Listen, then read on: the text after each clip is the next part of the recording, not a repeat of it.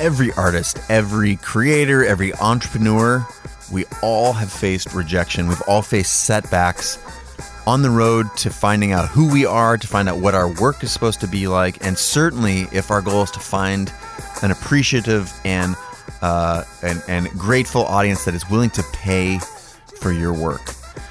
And today on the show, we have an absolute brilliant expert on this topic. I wanted to share a few lessons from a class that I took from a woman who you will get to know shortly. Her name is Lisa Congdon.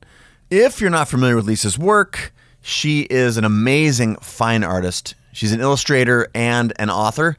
Probably, I would say, best known for uh, super beautifully colorful paintings. Uh, also, she's a guru in the hand lettering space where she works for huge clients like the Museum of Modern Art, REI, Harvard, uh, Martha Stewart, Chronicle Books, lots of others. Um, and in this uh, particular podcast, you're going to get a lot of value around a handful of very specific topics that I want to just give you a little insight in right now.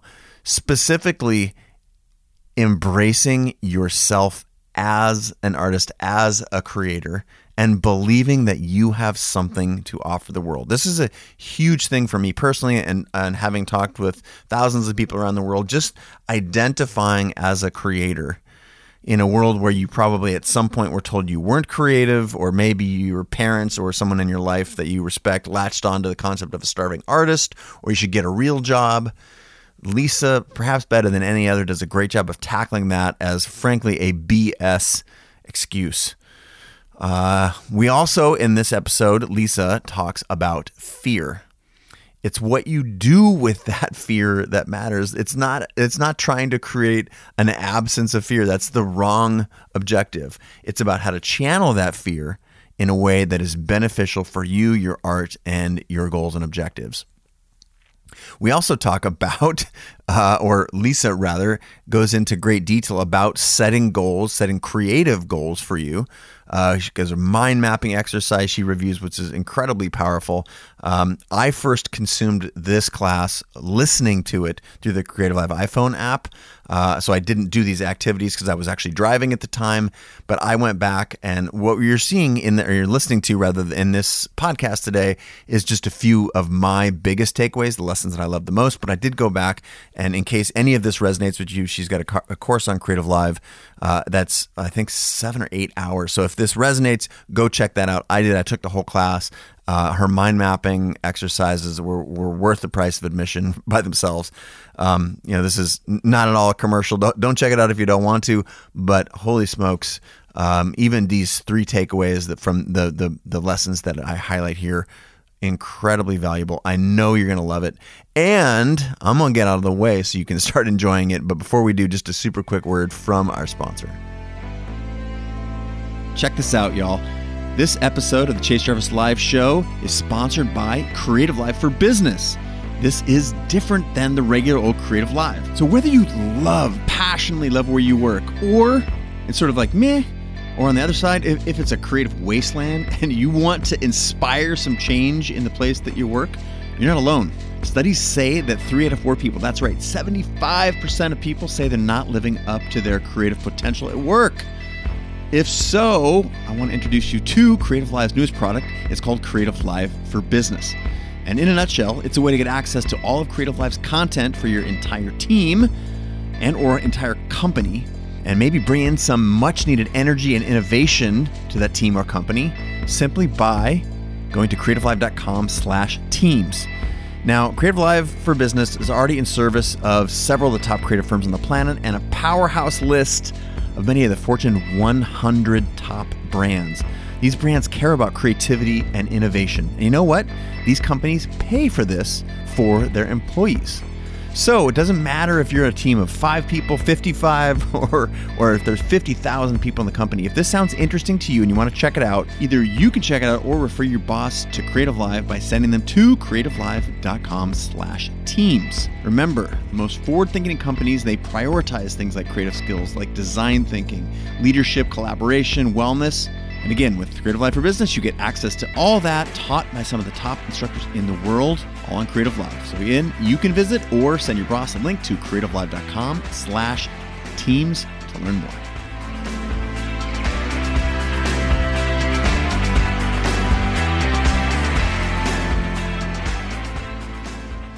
In 2001, I took my first painting class. I was 31 years old, um, and I was really nervous because I had not taken an art class since I was a kid. I didn't take art in high school. I did not take art in college. Um, I come from an artistic family. My mom is an artist, and um, so I grew up in a creative home where we did lots of activities. So I was definitely, I learned how to sew at a young age and I was definitely crafty. But if anyone had said, Are you an artist or are you artistic? I would have said, Absolutely not. So taking that class pr- felt pretty scary. However, it changed my life. Not overnight and not in an explosive way. But it set me on a trajectory that led to where I am today. And 15 years later, I am a working artist.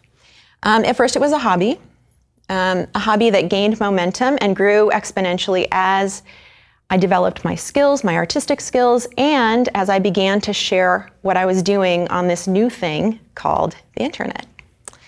Um, you know, it used to be that in order to share your work with other people when you were an artist, you had to have somebody representing you. You had to have an agent, you had to have a gallery, you had to have somebody who had cachet and a, a name to share your work. Um, and these days, anybody can share their work, which is great. Several years later, in 2007, I left my job and started my self employed life. Along the way, uh, there was no guidebook for me. Um, there were um, there were some books out there, but none of them were super current at the time. Um, none of them talked about how to use the internet. Um, and things like art licensing um, and fine art and illustration were very exclusive kinds of careers at that time. And I was pretty intimidated by all of those things. I didn't know anything. I didn't go through traditional tra- channels to get where I was. I didn't go to art school. And then what I learned, of course, is that my friends who did go to art school didn't know either. Um, now there are just so many more professional practice classes in, in art school. Um, but you know, even folks who, how many of you graduated from art school? You know, several of you, like half the studio audience, and yet you're here, right? Because we, uh, there's so much more to learn besides you know how to paint or draw. Um, even platforms like Etsy were new at the time, and I felt intimidated by that. But over the course of time, I asked a lot of questions and I talked to anybody who would listen about, you know, um, what I should do. And I read a lot, anything I could find. And I tried lots of different things, and some of them worked really well, and some of them didn't. Um, and so, what is in the the book in particular, and what I'm going to talk about in the class, are lots of things that did work. I also talk about a few mistakes that I made and things that didn't work. And I will hopefully remember to share some of those with you because I feel like the stuff that we do that flops is just as important in our journey as the stuff that we do that works and catches on. Um, so, as awkward as it felt, I also began to spread the word about what I was doing on whatever um, platform I could find. And at the time, this was around, by this point, it was like 2005 ish. And there was no Facebook yet, no Twitter, um, no Instagram. I did start a blog, which is different than the blog I have today. And I joined Flickr, which still exists, but at the time, like that was the place if you were a visual artist, a photographer, that was the place you met people. That was the place where you started to share your work. And I began to spread the word about what I was doing. And um, I was hoping, of course, that um, people would hire me for an illustration job, that they would um, ask me to be in a gallery show, um, that they might want to buy something of mine. And for the first few years that I was out on my own after 2007 in particular, I felt a, a, certain level of frustration because those things all started to happen for me, but they still weren't enough to pay all my bills. And that felt frustrating, right? I'm sure some of you already have opportunities that you're getting, but it's not it's not bringing in a full-time income. So it felt really important to me that once I figured out that this is what I wanted to do, that I figured out how to do it so that it could pay all my bills and then some, that I could really flourish financially and otherwise. So I kept at it and I was just hoping to hit a tipping point. And then finally, in 2010, I have good news. I did. um, all of a sudden, literally, not overnight, but it sort of happened in this weird way. It was uh, October of 2010. All of a sudden, things just started happening for me. And since then, the opportunity has been so great that it is almost as overwhelming sometimes as the frustration I felt before when I felt like nothing was happening. And that's the, that's sort of the other side of the story of success that you have. Like we all have dreams. I remember I used to sit, lay in bed and fall, try to fall asleep at night and I would think, gosh, if I could be anywhere in a few years, where would I be? And I, I will be in this place where I can have a range of opportunities and I can choose the ones that are best for me. And it's all going to feel so easy. And, um, and then that thing happened, and it wasn't easy. Um, I, had, um, I had all of this opportunity, and I don't like saying no, and I had to choose which things were going to be best for me. So I still struggle with that. So we'll talk about that also. And so I learned a lot. I've learned a lot over, over the, the period of struggle, the period of opportunity. And in 2012, um, I started writing those things down. And um, I started talking to Chronicle Books about writing a book about my experience. Um, they already have a series uh, started by a woman named Meg Ilasco. It's the Inc series. It started with a book I think was called Craft Inc, and then there was Creative Inc and Mom Inc and Blog Inc. And so they asked me to write Art Inc. And um, I got really excited about it because, of, of course, nervous, but um, I I really felt like the generosity that I had experienced um, among other artists in helping me get where I had gotten um, was something that I wanted to give back and share. So that's part of why I wrote the book. And I also interviewed about 20 people uh, for the book because I also know that there's a lot about the art world for which I'm not an expert. We'll be talking about um, dreaming big and really thinking about where you want to land in a few years as an artist. Like, what is your dream scenario? I want you to start thinking about that right now as I'm talking. And then we're going to get into um, taking those big dreams and breaking them down into really actionable steps. Like, you might have a dream to be a full time illustra- illustrator or to land um, a contract with a, with a gallery. But how the heck do you get there? Um, so they give you information that will help you plan your steps to, to try to get there. Embrace yourself as an artist. This is really the topic of chapter one of my book. I am an artist. Um, I periodically do public speaking, and a lot of what I talk about is this idea of ownership as an artist and of really owning what we do, especially those of us who are self taught. Any self taught people in the room? We often feel like imposters. Even people who went to art school and went through traditional channels feel like imposters half the time. Um, and, and so, this idea of embracing ourselves as legitimate and genuine.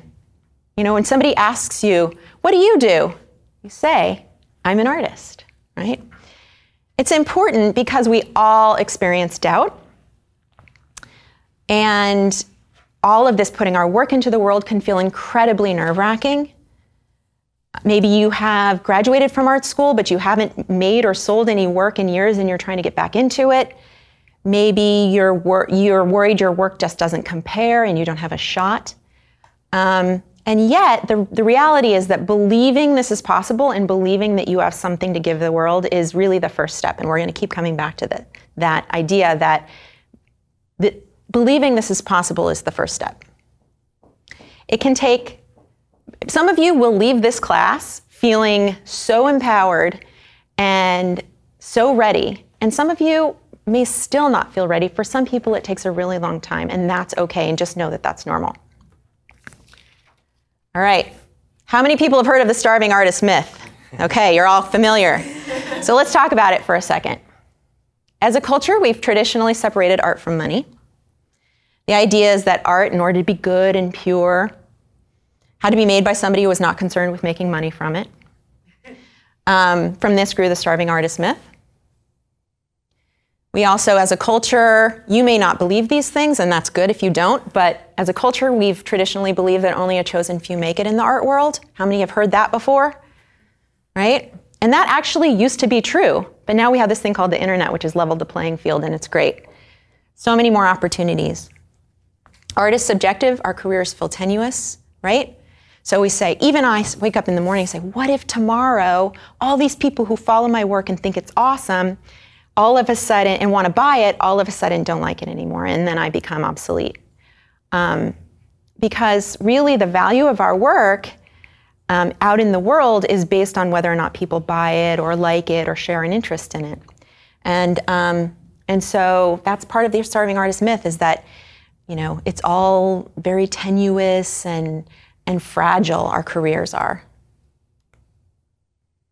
We've been conditioned to believe that struggle is inherent in making art. And I'm here to tell you, it sort of is. But, um, but that's actually a good thing. If you're not struggling, if you're not out of your comfort zone, you're not pushing yourself hard enough.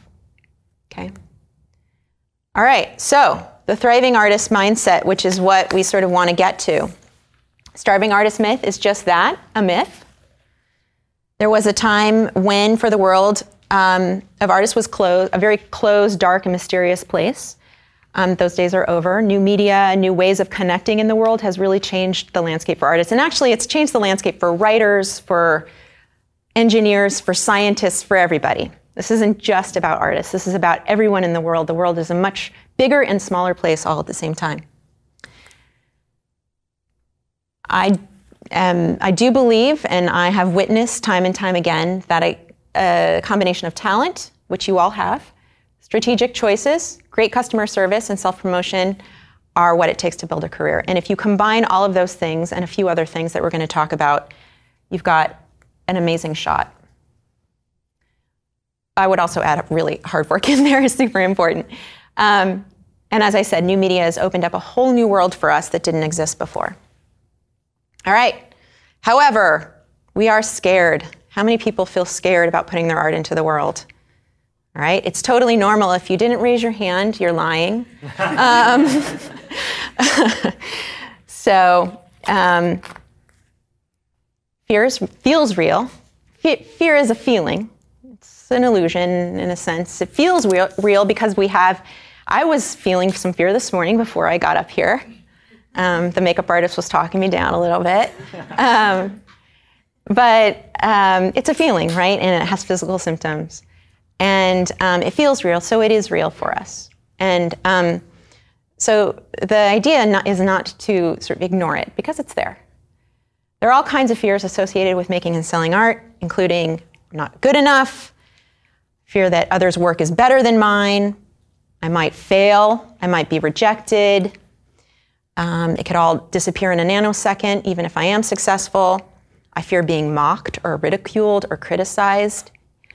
I fear everyone will notice. I fear no one will notice, right? Both are real for us. I fear success. I fear failure. But we know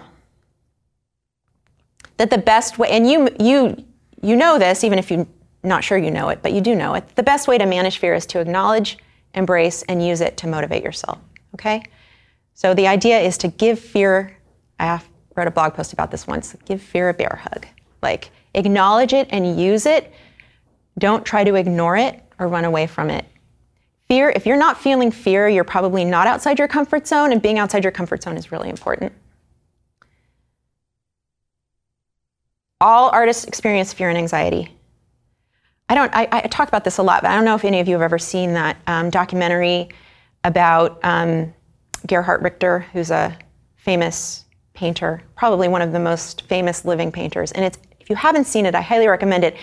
It's called Gerhard Richter Painting. And here's this guy who is German, probably in his 60s, maybe even early 70s now.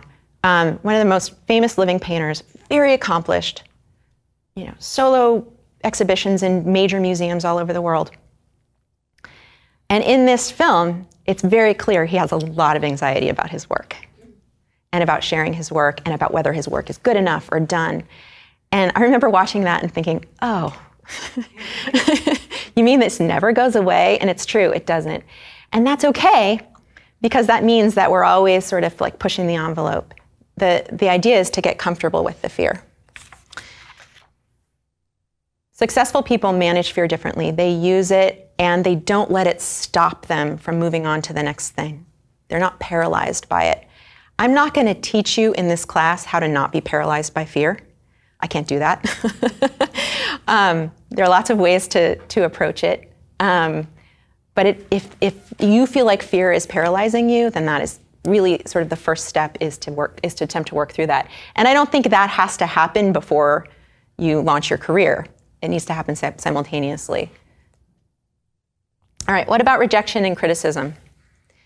Um, another sort of like the thing that we're sort of afraid of the most, right? Art is subjective, as we talked about earlier, but it's part of what we do. This, this idea of, rejection and criticism, whether it's um, I posted a photo of my new painting on Instagram and no one commented. You know, like something as sort of little as that to I entered a juried show and I didn't get in and I got some hard feedback from the from the juror, you know, the, the, the guest juror, something big like that. It's just part of what we do. Writers experience it. Anybody who's um, innovative and creative experiences that. We are, by nature, what we do makes us vulnerable. When we put what we do into the world, we feel vulnerable. It's part of what we do. So it's never going to go away. So you might as well befriend it. And another important thing is separating the personal from the professional. When people give you feedback on your work, more often than not, it's not about you or whether you're a good person or whether you have any talent, even. It is it's just a, some professional feedback. Those of you who went to art school, how many of you, again, you experienced get crits, right?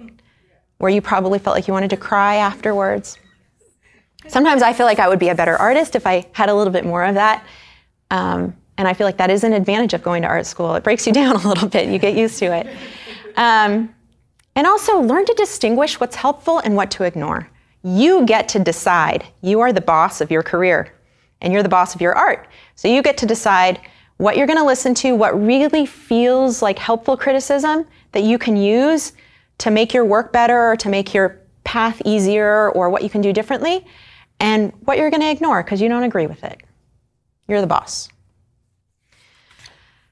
Again, at the core, you're going to see this graphic a lot over the next eight segments is believing at the core is believing it's possible the challenge is shifting your beliefs. And we'll begin to work on that. And some of that happens just through action on really practical things. Because you realize it's not that hard. All right, from starving to thriving, here's how to do it.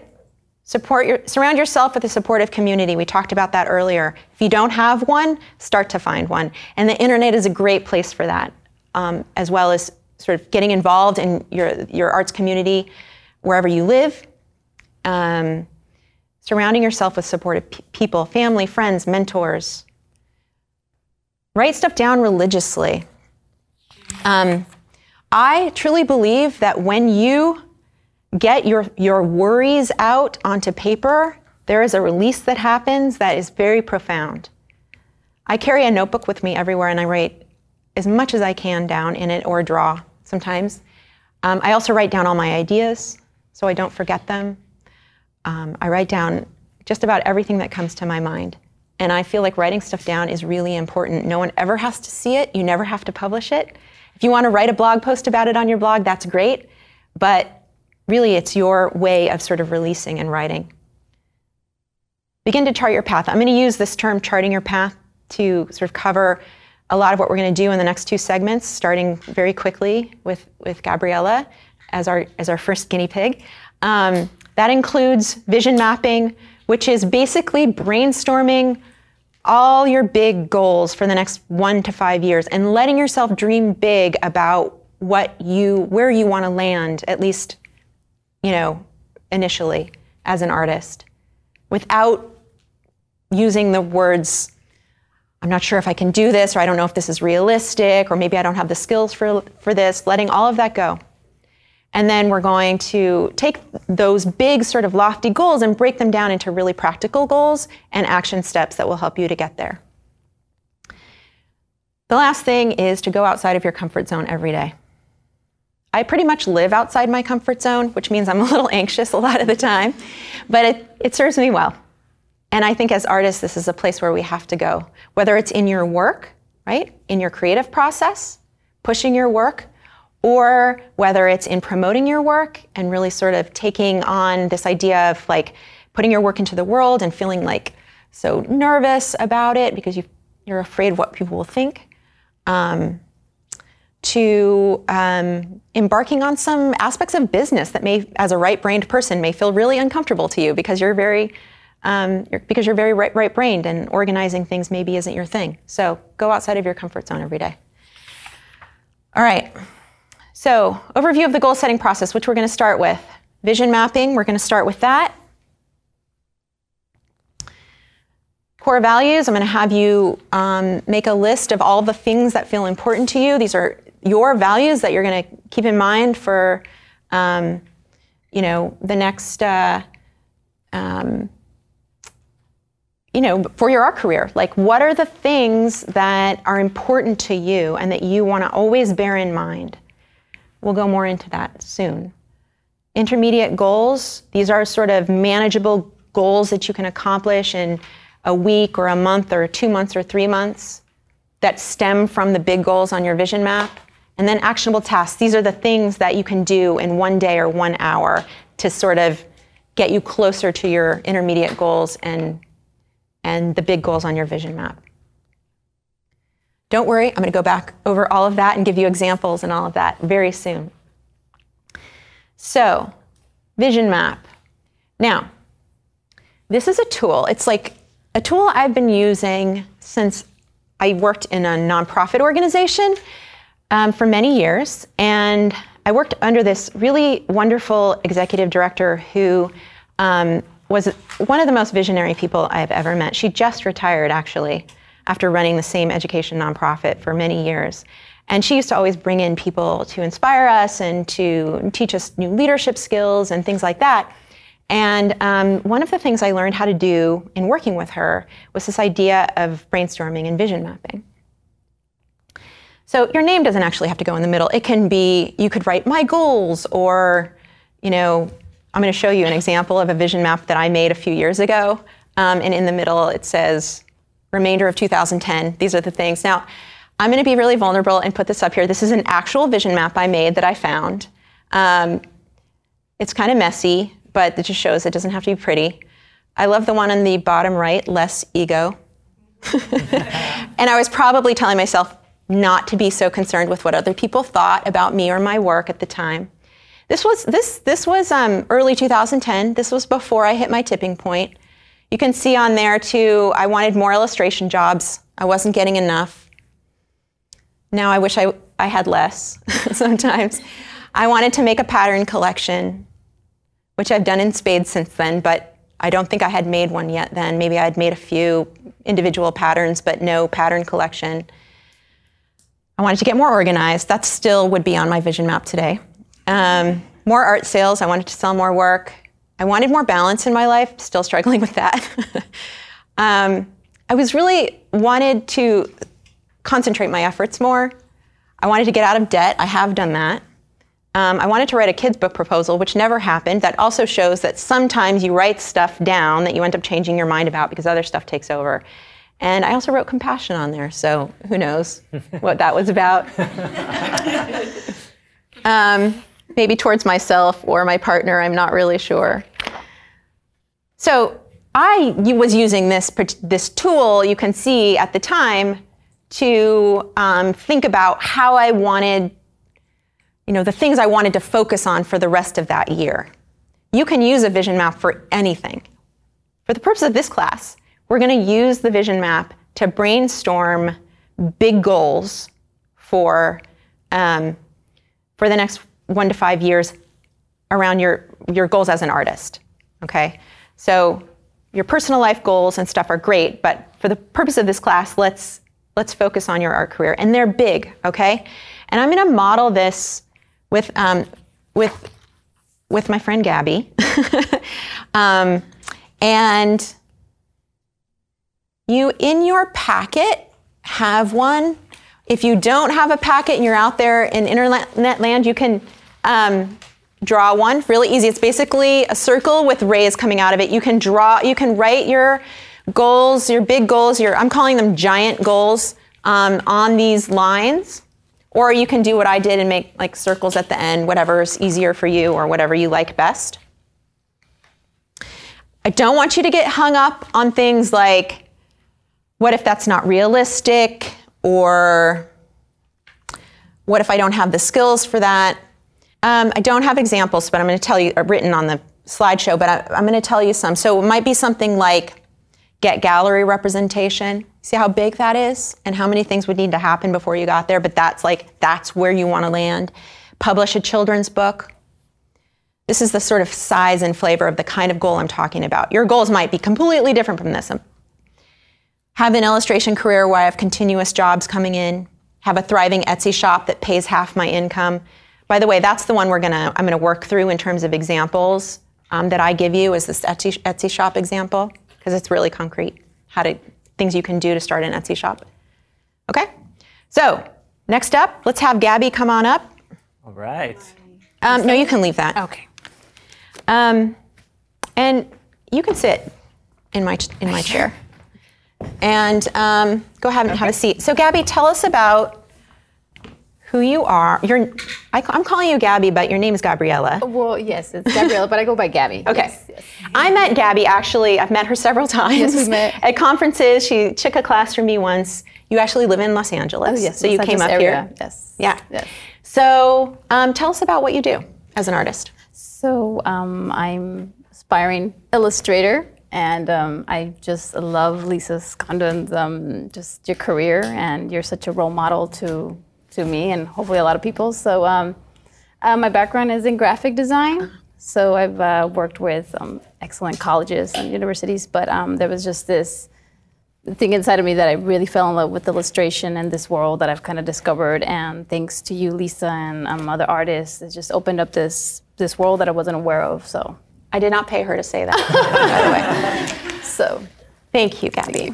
Um, and I actually met Gabby for the first time at Surtex, which we're going to talk about in segment seven, Yes. which is a surface design show. So if you're interested in licensing your work, it's a it's she got a booth got and a booth, exhibited yeah. her work. Yes. And um, so I was at the show because my agent has a booth, and I was showing some of my work there, and I was roaming the show, and she said, "Lisa," and introduced herself. And, and I've since met her several other times. So this is actually how you meet people who can become your friends and mentors is by grabbing them even when you feel shy. Yes, so, yeah. Um, all right, while we do this together, you can do it yourself on your sheet. So I want you to just take a second and think. If you haven't thought about this yet, you should start now. And I'm sure I'm sure all of you have thought about it at some way or another. Think of at least two two places, if not three. You don't want to have too many, because that's going to feel overwhelming. Two like really big goals for your art career. So I'm going to draw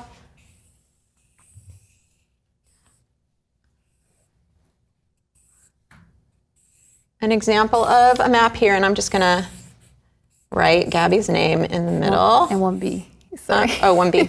Thank Yeah. you. See, the whole time I was emailing you, I was That's misspelling it. All right. Um, sorry. I used to teach first grade, so. Um, okay, Gabby, Yes. um, tell us about one of your goals, big goals. One of my big goals is still uh, licensing. licensing. So. So- she wants to get to a place where she's regularly licensing her work. So let's write that up here. I always feel like I misspell licensing. Is L I C E N S I N. Right? Yes. Okay. All right. What else? Um, I've always a children's book. She wants to publish a children's book. And it could be as simple as um, like a ABC's book or Right, so not necessarily a storybook, but just a children's book. Okay. Next. um, editorial illustration. She wants to break into editorial illustration. Um, we're going to talk about editorial illustration in segment seven also. So, editorial ed- illustration is basically illustrating for magazines and newspapers um, and sometimes um, blogs and things like that. So, let's write that here.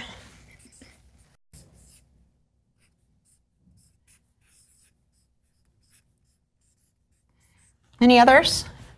Um, and uh, kind of like larger canvases paintings. Yeah, she wants to paint. She wants to paint on canvases. She wants to be a painter. No, there we go. You could just say it. I want to be a painter. I'm just going to write it that way. Be a painter. Okay. So let's step back. Let's just focus on these 4 And what's great about these and what, what makes them big goals is that there's a lot of stuff if Gabby hasn't isn't already on the path to these things, there's a mm-hmm. lot of stuff that needs to happen in order for her to get there, right? It's not like she's going to wake up tomorrow, like, you know, envision herself as a editorial illustrator and get her first job at the New York Times tomorrow, right? There's things that Gabby can do that are going to help move her career in that direction. Likewise for all of the others. And that's the great news is that, and this is what I learned, is that having the big goals is important. That's always the first step. You want to keep your eyes on the prize. Like if you hear that phrase all the time, keep your eyes on the prize. The prize is the place you want to get, or the places you want to get, because you never want to put all your eggs in one basket. That's another thing I want to say. Um, so these are all the places that Gabby wants to land. And what I learned is because my list looked almost identical to this four, five, six, seven years ago. And I started to do certain things that got me to the place where I was doing all of these things. And they're very concrete. Because sometimes the goals, they feel big and nebulous, like, I don't even know where to start. I'm so overwhelmed. And that's why it's important to, I'm going to use this term backwards mapping, right? You start with the place on the map that you want to land, and then you sort of move from big to little in terms of what you can do to get there. So in segment two, we're going to go even deeper on these. Um, okay, thank you, Gabby. That's all I need from you, you. for now. Thank you. Sit down. Um, oh yes, of course. I love hugs. Okay. Um, all right. Now I'm going to ask some of you, and you've got your microphones there. Um, maybe as you're writing here, hopefully you've got at least two things down. You can, if you would like to share what you wrote, what are the things on your vision map, but if you don't want to share that, that's also fine. But what I'd love to know is what did you discover when you were making your, your vision map? What, what came up for you? And we can also, um, Chris, hear from people out in internet land too. Absolutely. And uh, also any questions you have about, about this exercise. All right, well, we, we have some questions that have come in from the online audience that we can touch on right now. And we have a question here How did you deal with rejection and harsh criticism when you were first showing your work?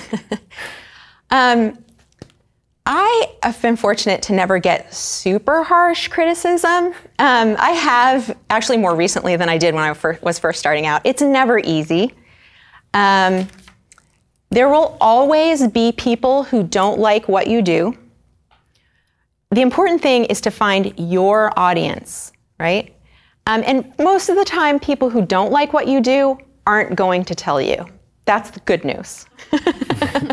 so it's not like every day when, you know, you think, oh, someday I want to have 100,000 people following on my Facebook fan page, and that's really great.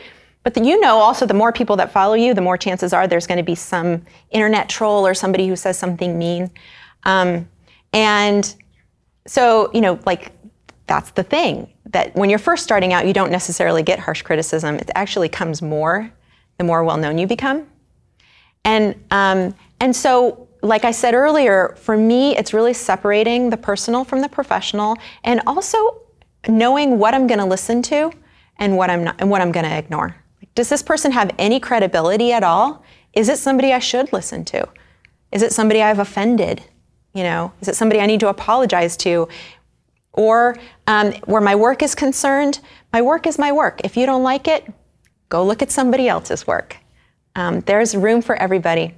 Uh, so, so that's sort of a short answer to that. Like really sort of understanding and knowing and being confident in yourself, so that when somebody criticizes you, um, you don't let it completely ruin your day or break you down. It will ruin your day for about at least 10 minutes, but.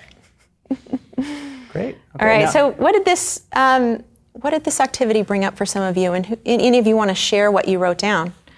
Darlene, you want to say your name and what you do too, as you before you start. Hello, my name is Darlene. Um, I do relief printmaking and illustration. And um, in looking at this vision map, what came up for me is I had made one in in the start of this year in January, and it seemed like pretty lofty, like get my own studio and kind of uh, start doing shows. And since then, I've been doing a lot of that. So what comes up for me is how attainable um, these things are when I really sit down and look at it. Because when it's nebulous and in my head, it seems like this will never happen. But in looking at this, it's like, oh, teach motivational art classes. Like that's a thing that can happen pretty easily. So that's that's what's coming up for me. Yeah, that's great. And I think what Darlene is pointing out is really important that these have to feel like something that maybe feels like if it happened, it would be really great, but not so huge that you're going to be overwhelmed in taking steps to get there. Um, and what I get too from what you said is that these are things that you enjoy and that you really aspire to, not because they sound great or you think they're going to look great on your resume or you think you might make a lot of money, but things that you know you're going to enjoy doing. Like I feel like connecting ourselves with like the joy that we get from teaching, making art, doing certain kinds of art um, are really important. Like if we're, go- you know, it's a yes, making art for a living is a job, but it can be a super fun job. So thank you for sharing that. Who else? Yeah. And again, tell us your name and um, what you do. Uh, my name is Sylvia Alcivar, and I uh, write poems on demand at events using a typewriter, and I also make typewriter art. Um, what's interesting to me about looking at my vision map, and I'm learning like I'm super overachiever. I put like eight extra bubbles in here.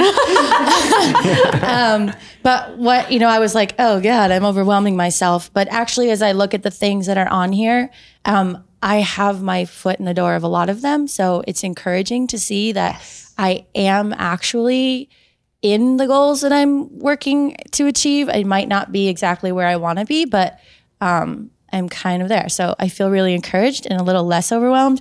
But there are like eight more bubbles I would probably add. That's awesome. Did anyone else find themselves in that situation where you wanted to add more bubbles?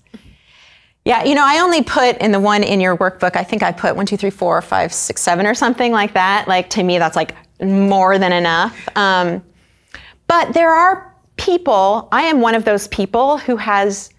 I was speaking at a conference earlier this spring, and um, the moderator, I was on a panel, and the moderator of other ar- artists as well, and the moderator said, "Oh, "What's next for you? What would, what are your dream things?" And I was like, "Well, how much time do you have? Like, I want to learn how to weave, and I want to make my own clothes, and I want to make put my art on pottery, and I, you know, I like am.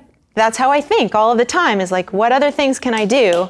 Um, and I don't do them all, lest I um, end up getting a divorce because all my time would be taken up with that and not on the other relationships in my life. So, yeah, so those are all really important things. It's also important to know where to focus, right?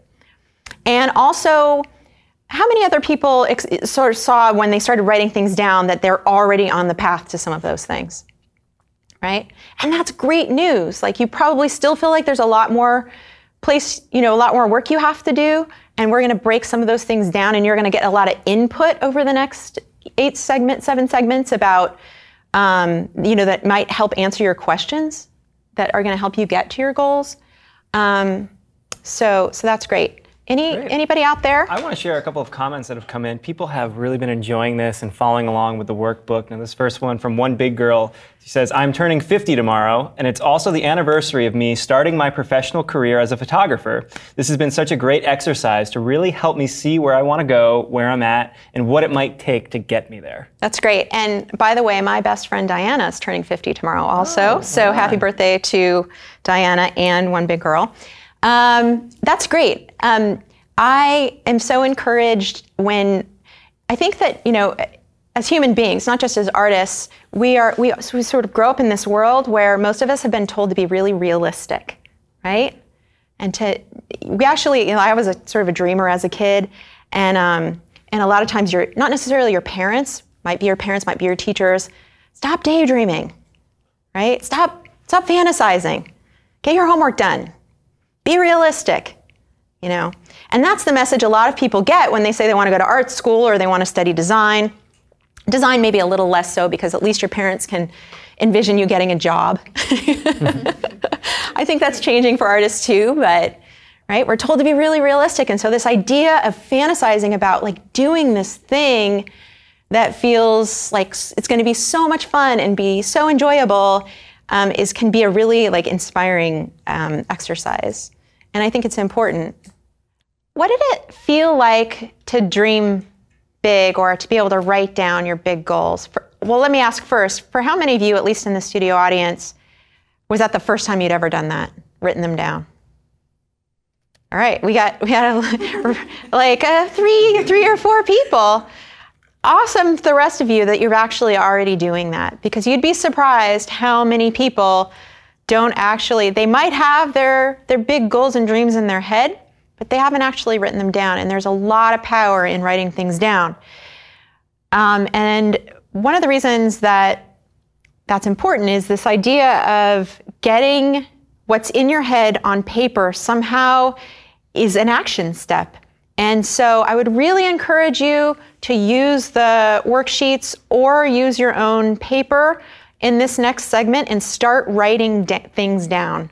Um, actually, start writing some things down because it's a really important step. And then um, by the end, you'll have the beginnings of a to do list for tomorrow. Any, any, um, anybody else in the class want to share any of their big goals from their vision map before we dive into intermediate goals? Sure. All right, so pass the mic down. Tell us your name and what your big what you do and what your big goals are. Hello, my name is Natalie Minacho, and I am an artist and an illustrator.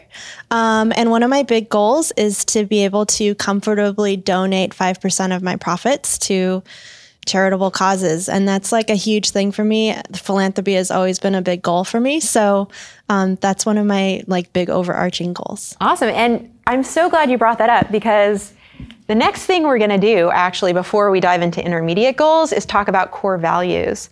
And that goal comes from Natalie's core value around giving back, right? And um, so that's that's really really important. All right, let me let me show you this little graphic. That it's a big graphic. Um, we're going to keep referring back to this in almost every segment. So we already talked about the center, which is what? I can do this. Like the core belief I got this, I can do this, I can reach my goals. Right outside of that is this area called research, goal setting, and planning. All super important. We're already working on setting goals and we're already making some plans. But what happens if we stay in that rung? If all we do is research and write our goals down? Not a whole lot, right? We need to move to action. And so by the end of this segment, we're going to start writing down some action steps that you can actually take action on. Because some of your goals are going to feel too big, they have to be broken down into smaller steps. And a lot of what's hard is because is that you don't always know what your steps should be. Like you know you want to get there, but you just don't know what you're supposed to do. And so I'm here to answer questions about that. I don't know what you're supposed to do in every situation. Um, but I do know some things. A lot of the information about that is in my book. Um, are the experts that I'm bringing on can answer questions. So I also want you to feel comfortable to ask questions of of any of us about just the nuts and bolts of what you should do to reach a certain goal if you're if you're not sure. Okay? So we're going to keep coming back to this. All right. So this is the chart that you may use, though you should not feel confined by anything that I'm giving you. You are all visual people, and if this flow chart does not make sense to you or you'd like to draw it in some other way, feel free. The idea here is that we are actually working from one giant goal on your vision map, and we're going to then break that down into some intermediate goals and then into actionable tasks. But before we do that, one of the things I talk about in Art Inc. is really making sure that whatever you sign up to do in your life is aligned with your core values. And by core values in this case, I mean values around making and selling your work. For example, let's say that um, you want to become a licensing artist or a commercial artist who licenses her illustrations or her artwork to go on products. But it's important to you that you never sell your work for to a company who doesn't um, use green materials in making their products, or that you want to make sure you you're only licensing to companies who make really high quality stuff um, that you would be proud to buy yourself. That's an example of a core value. So, in other words, another way of thinking about this is how am I not going to sell out, right? And that's going to look different for everybody. What are the things that are important to you in making and selling your work? Because I'm sure we can all think of things that we want to make sure we never do, right? The things that are going to make us feel uncomfortable, give us panic attacks, make us feel embarrassed to say, you know, to show our work online. We want to avoid those things. We want to make the experience of making and selling our work feel good and feel aligned with what's important to us and what what we enjoy and what's meaningful to us. So those are our core values. You probably have other core values around family, and those might filter in a little bit. Um, but right now, we're really talking about core values around making and selling your work. Important because you're more likely to execute your work in a way that is satisfying and feel good, feels good if you are really conscious of and articulate what your core values are around making and selling work. You'll be able to make decisions with more clarity and purpose you have to make hard decisions sometimes about what, the, what opportunities to say yes to and what opportunities to say no to. And if you're really clear on your core values, it's going to make it easier to make decisions. Because if an opportunity comes your way and it's not aligned, then you might consider it's not a good opportunity. You'll be more able to more clearly communicate with clients and customers. So often, Natalie, right? Natalie might even say um, in her bio on her website that like part of her mission is to give 5% of everything she makes to charity. She might even say, you know, which charities she's donated to and why that's important to her. She's going to be able to clearly communicate that value. And that value is going to come through in what she does. And actually, that's part of her story. Like, what's your story? What are you about? Beyond your art, what are you about? Values about how you make or sell your work core values generally stay consistent over time. They may change as you get older or as you read more books and learn more about the way the world works. But generally, they're just things that have always sort of been important to you and that feel important to you. The way I like to come up with core values is by asking yourself, making and selling my work will feel good as long as I dot dot dot. This is a challenging exercise but it's really important thing to go through. So, some examples of core values. If I take commercial work, I only want to work for companies whose work I would buy myself. Now, these are examples. You may not have, this may not feel important to you at all. These are just examples, and you may have core values that are totally different. Some portion of the work I make is affordable. You want to be able, you want any person to be able to access your work. You know, that might mean the way that translates is that you offer work at a variety of price points. I work in ways that do as little harm as possible to the environment. That might be a core value to you It really inform, you know. You were saying that you use recycled materials in your work, and that's probably something that's important to you. All right, those are just examples. So we're going to write our core values. So you can start scribbling now, and I'm going to have Gabby come on back into the hot seat. so we're going to dig into Gabby's um, big goals shortly, but before we do that, let's write down some of her core values. So remember to think making and selling my work will feel good as long as I am true to my um, illustration style. Okay.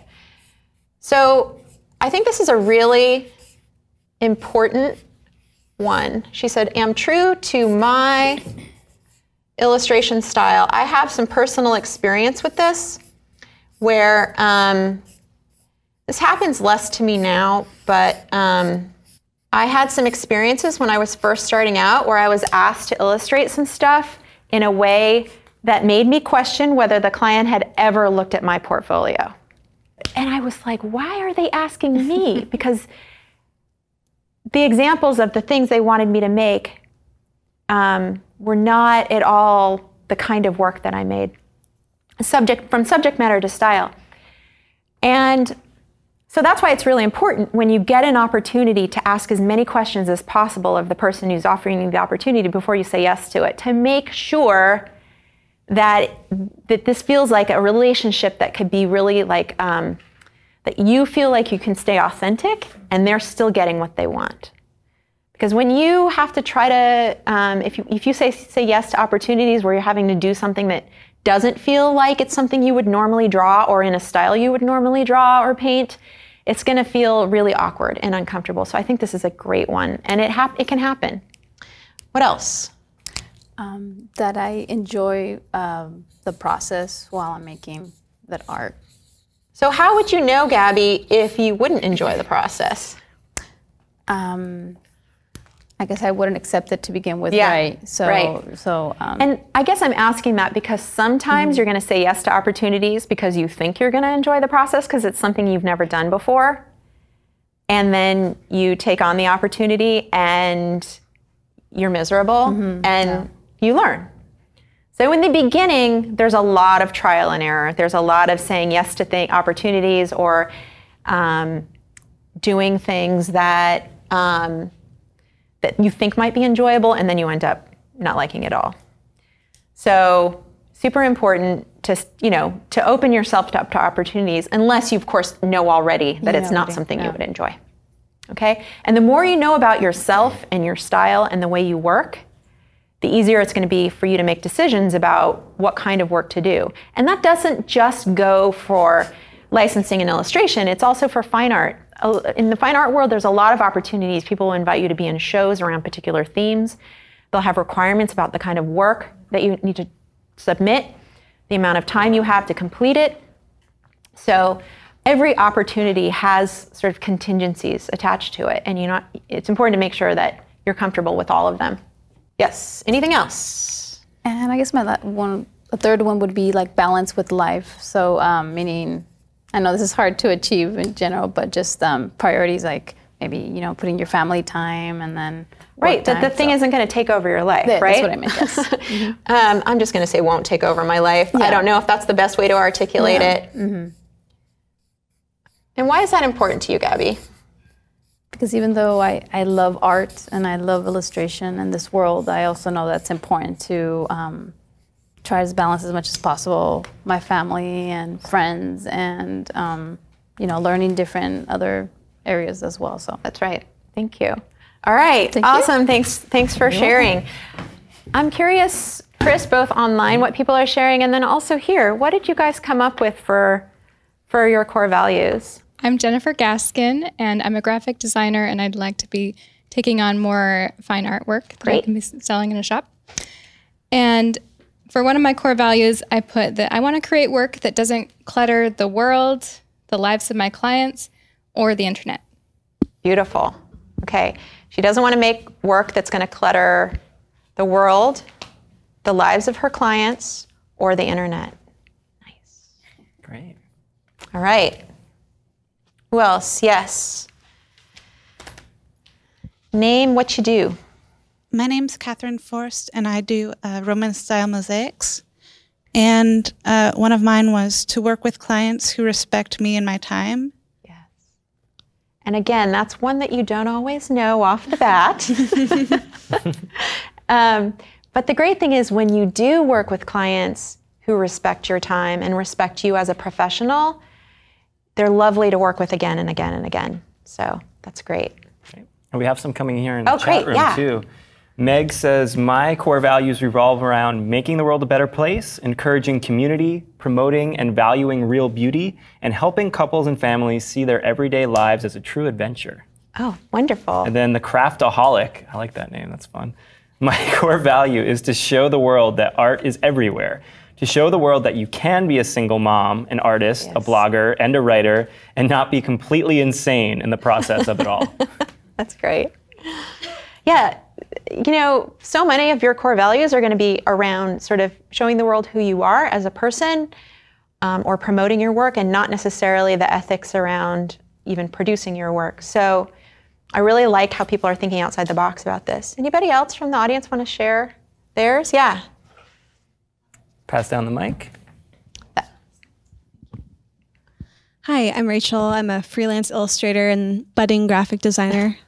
so I'll say um, one of my core values, and this is more of a hope than a current value, is um, working with clients who pay respectably, respectably and consciously for my work, and will allow me to not compromise financially. Yeah, I think that's a great a great one. Like this idea. Well, you'll you'll be next. This idea that um, that you deserve as an artist to be paid for your work. We didn't talk about that this morning um, or earlier when we were talking about you know the starving artist myth, but um, for so long, you know, we've been told that we should be grateful to get any work at all, or that we should take work for exposure. And while that may be a criteria for saying yes to something that you will get exposure, I certainly also think it should be a criteria that you get paid and that you get paid what you feel like you deserve.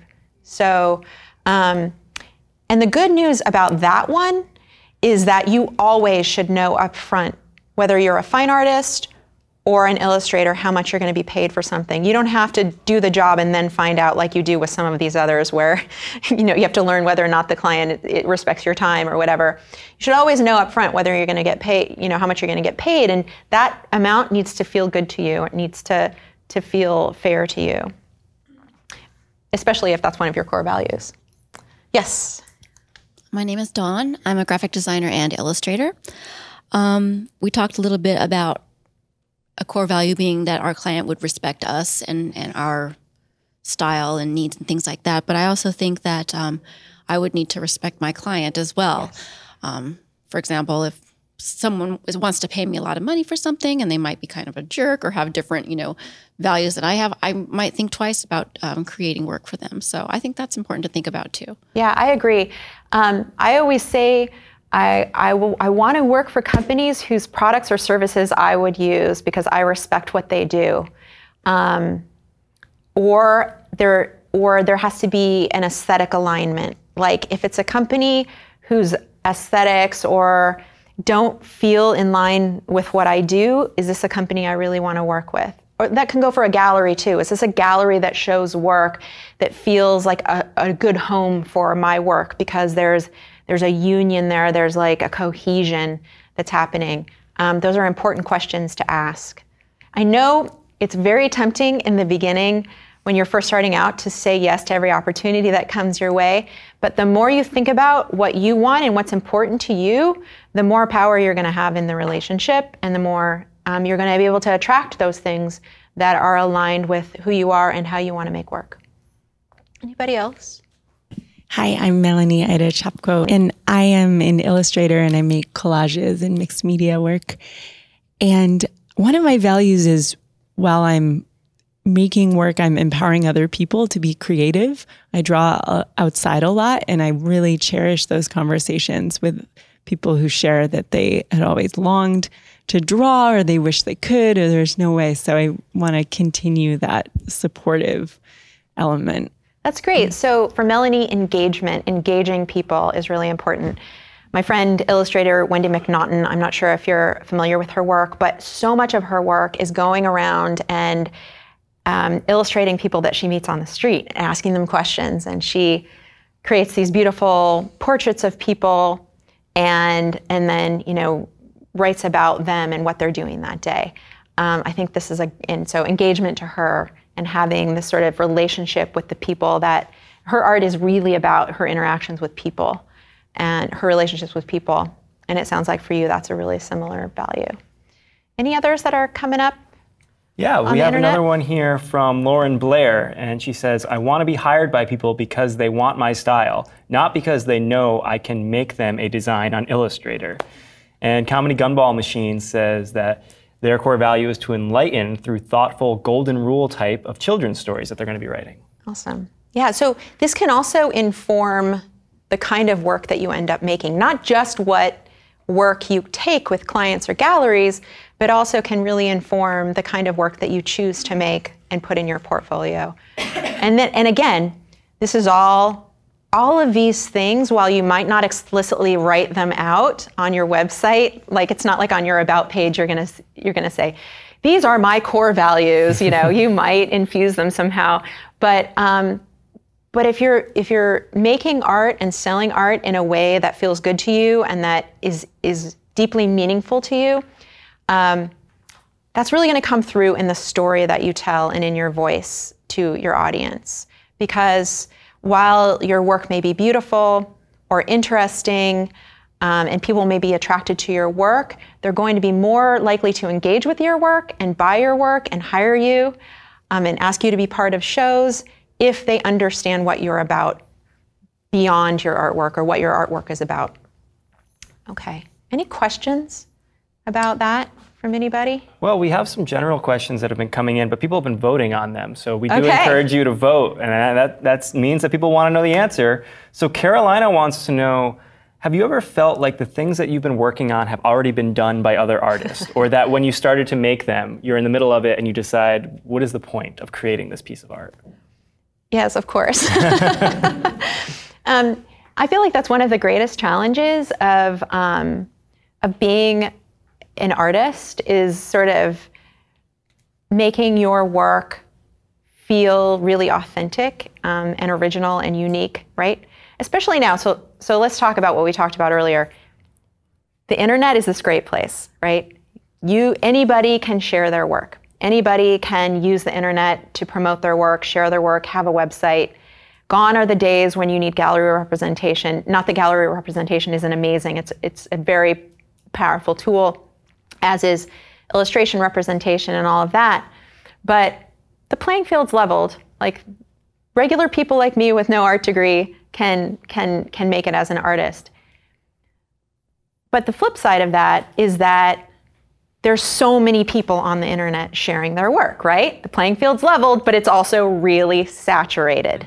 And so how many of you experience this where you turn on the computer in the morning and you're flipping through Instagram or going to your favorite blogs and you start to see a lot of stuff that makes you feel like what you're doing is is for lack of a better word crap or something right? Right? Like or you're like oh or or oh I had that idea but this person is already doing it or whatever. So um, this is super common. We all experience it. I experience it even um, as somebody who you know regularly makes and sells work um, even at the level of my career i'm still constantly feeling intimidated or wondering if i'm um, you know upping the ante enough on my own work or if i you know if i need to do the next thing um, if i need to reinvent myself because a lot of what i'm doing is being done by other people so there's always that conversation is always happening um, and so, so the answer is like just continue to focus on doing the stuff that you love, and really trying to find your unique place in in the art world. Um, and that it's normal to feel frustrated or intimidated or overwhelmed by what you see out there or feel like you're one step behind. But the idea is not to let that paralyze you or stop you. All right, that about wraps it up. But uh, hey, before you bounce, two quick things.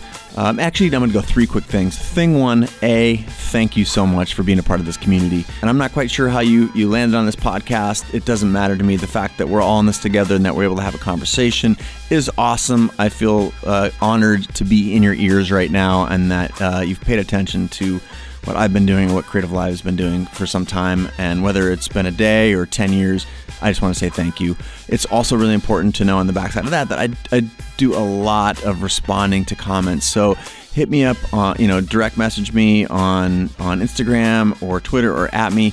I try and respond as much as possible. So let's have a conversation that transcends me just being in your ears here. Let's try and do it some somewhere out there in, on the internet land. That's thing one. Thing two, again, I'm not quite sure what channels you pay attention to me and my work, but please go check out. I'm at Chase Jarvis or slash Chase Jarvis or whatever on all the platforms. And it's really important to me also, if you wouldn't mind checking out CreativeLive. It's something that not only myself, but 120 other committed hardcore badass people come to work every day uh, to build the place where creators and entrepreneurs learn. So check that out. They're just slash CreativeLive or at CreativeLive all over out there on the internet.